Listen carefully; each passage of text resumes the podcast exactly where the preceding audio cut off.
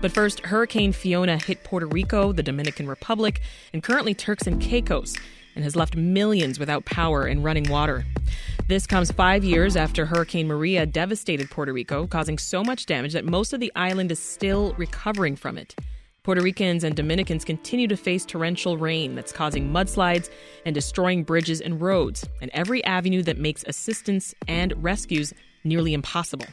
So, the sizable Puerto Rican community here in Chicago is rallying to support them.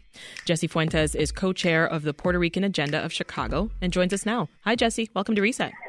Hi, how are you? Thank you for having me. I'm doing well. Thank you for, for taking the time, Jessie. Now, before we actually get to your group's plan to uh, support Puerto Rico through Hurricane Fiona, I do also want to note that this is the five year anniversary of Hurricane Maria, also devastating the island. Still, folks are recovering from that storm today. Is that right? That is. I, we have to think about, you know, the thousands of homes across the island of Puerto Rico that still have blue tarps on their roofs from Hurricane Maria because there wasn't enough relief dollars dedicated to the island to rebuild infrastructure. We still have families, right, who are grappling with the psychological trauma of how long they lived in the dark after Hurricane Maria. Some towns went as long as seven months to a year without light.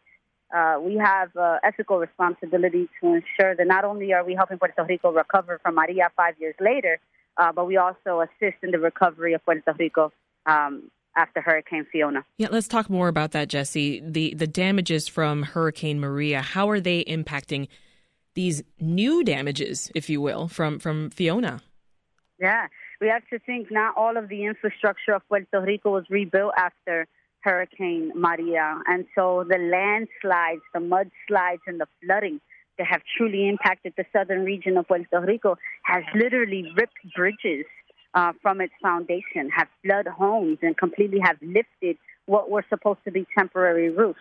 And so, if folks believe that they didn't have fully recovered homes after Maria, uh, possibly after the Fiona, they have completely lost them. Yeah. Chicago, as we know, has a significant Puerto Rican community. How are the folks that you've spoken to reacting to this news, Jessie? People are disheartened and, and people are broken. People are angry and they are hurt. Uh, people in di- diaspora are extremely worried about their family in Puerto Rico. You know, some people are saying, well, our families in, in central Puerto Rico, they haven't experienced flooding the way the southern part did. But we also have to uh, be able to truly understand what it feels like to once again go without power. And what does that mean, to go without power, right? right? A lot of people are like, ah, we're in the dark. But in Puerto Rico, that's not it, right? Without power, there's no clean water. Without power, we lose food. Without power, we can't store medicine appropriately. Without power, we have to transfer patients from one institution to another if they don't have appropriate backup generators.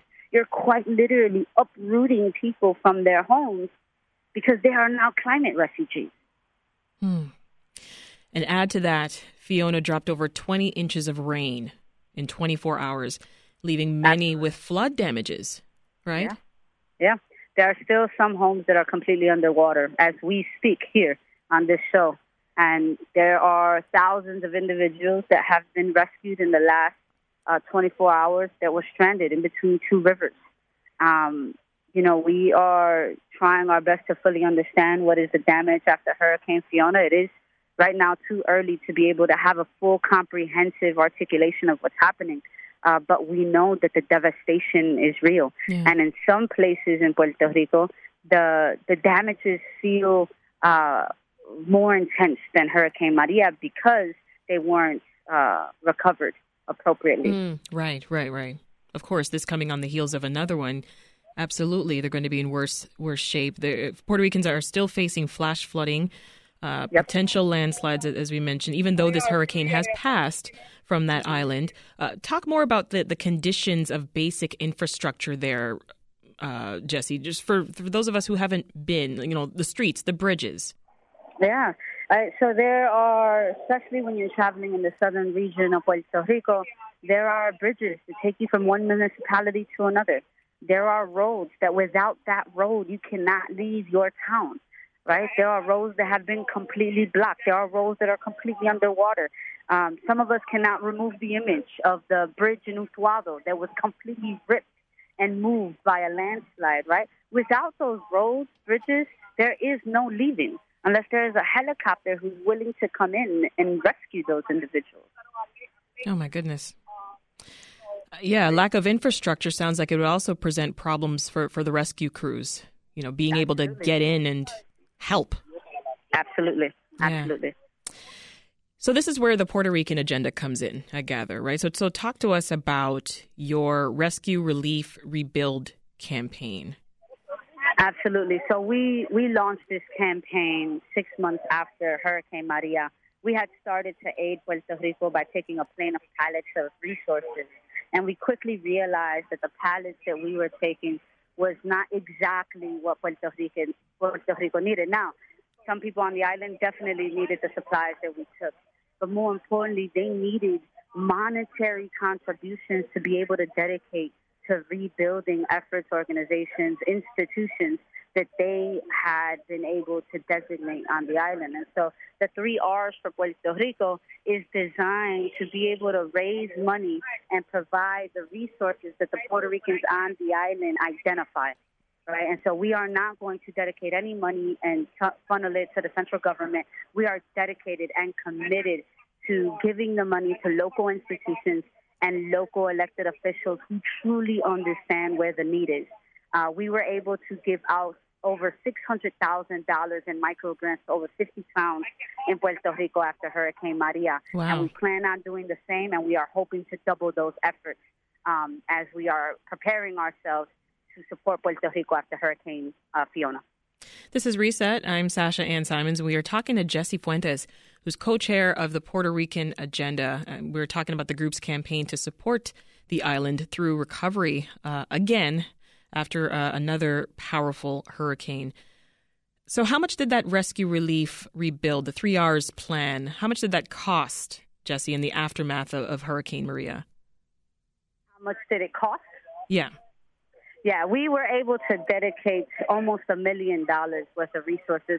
The Puerto Rican Agenda alone had raised $600,000 mm-hmm. and uh, designated it to 50 towns in Puerto Rico. Now, the Puerto Rican agenda is also committed not to spend a penny of any of that on any administrative cost. Right? Okay. We didn't buy not one plane ticket. We didn't book not one hotel room. We didn't pay not one coordinator out of those funds. 100% of the funds that are raised through the Three R's campaign is designated, distributed, and given to the people of Puerto Rico. And and that decision, tell me why you came to that because we believe that it's truly important that the needs of the people of Puerto Rico come first before ours. Um, we have comforts and privileges here uh, in the city that the people of Puerto Rico do not. Mm-hmm. Um, and we do not need any of those funds. And we have all committed to volunteer ourselves to dedicate 100% of those funds to the island. Yeah, that's commendable. How did Chicagoans step up and, and support you and the plan back then? Yeah, I think that they had rallied as quickly as we are rallying today after Hurricane Fiona. There's a large Puerto Rican community here in Humboldt Park and across the state of Illinois. Uh, many of us who still have friends and family on the island, right? This is uh, an issue that really stri- strikes a personal chord with us. Uh, yeah. When we woke up Saturday morning and seen the weather predictions of Hurricane Fiona, we all immediately had become worried about the people that we still have back at home. And so this is not just solidarity work because we have a cultural and um, uh, historical connection to the island. It is because the island is still a part of us, um, and we still have family that reside there. Mm-hmm. Are you talking to us from the community right now, Jessie? I am. I am talking to you from Division and Mozart. I'm standing in front of one of the biggest Puerto Rican steel flags across the world. Yeah. So the uh, the U.S. Federal Emergency Management Agency announced federal emergency aid is available to the Commonwealth of Puerto Rico. Do you know how much that is? We do not. We know that there is still about a billion dollars sitting in the U.S. Treasury right now that should have been released after Hurricane Maria and was not. We are ready to demand those resources are released to continue to help rebuild Puerto Rico after Hurricane Maria and that more resources are dedicated to rebuild after Hurricane Fiona. Puerto Rico deserves the release of those funds and for an infrastructure to be built that can truly sustain itself um, while we are facing climate emergency in the Caribbean. Yeah, of course, Puerto Rico is a, commonwealth of, of the United States, right? Yep. So, so how do you want to see? How else do you want to see national officials step up here and, and support? Yeah, well, I, I truly believe that Puerto Rico is a colonial property of the United States, and we have to acknowledge the colonial relationship between Puerto Rico and the United States. Mm-hmm. Um, I want every elected official who sits in a congressional Senate uh, seat and folks that are in the White House and President Biden to acknowledge that Puerto Rico is a colonial property of the United States and begin to push forward legislation that's truly going to seek the self determination of Puerto Ricans on the island, the island itself, and the diaspora. Talk a little bit more about short term and long term needs uh, of Puerto Ricans Absolutely. right now. At the short term, we must truly begin to help the cleanup after Hurricane Fiona, right? And I hope, and we have seen that FEMA has already arrived, and uh, we are grateful to President Biden for acting swiftly, right? Uh, we didn't have the same uh, pleasures of having the former administration act swiftly after Maria. Uh, President Biden has declared Puerto Rico a state of emergency, mm-hmm. and they are receiving the resources of the National Guard. And so we need to continue to work to clean the debris in the short term. We need to ensure that we are housing individuals that have been misplaced due to the flooding and the landslides.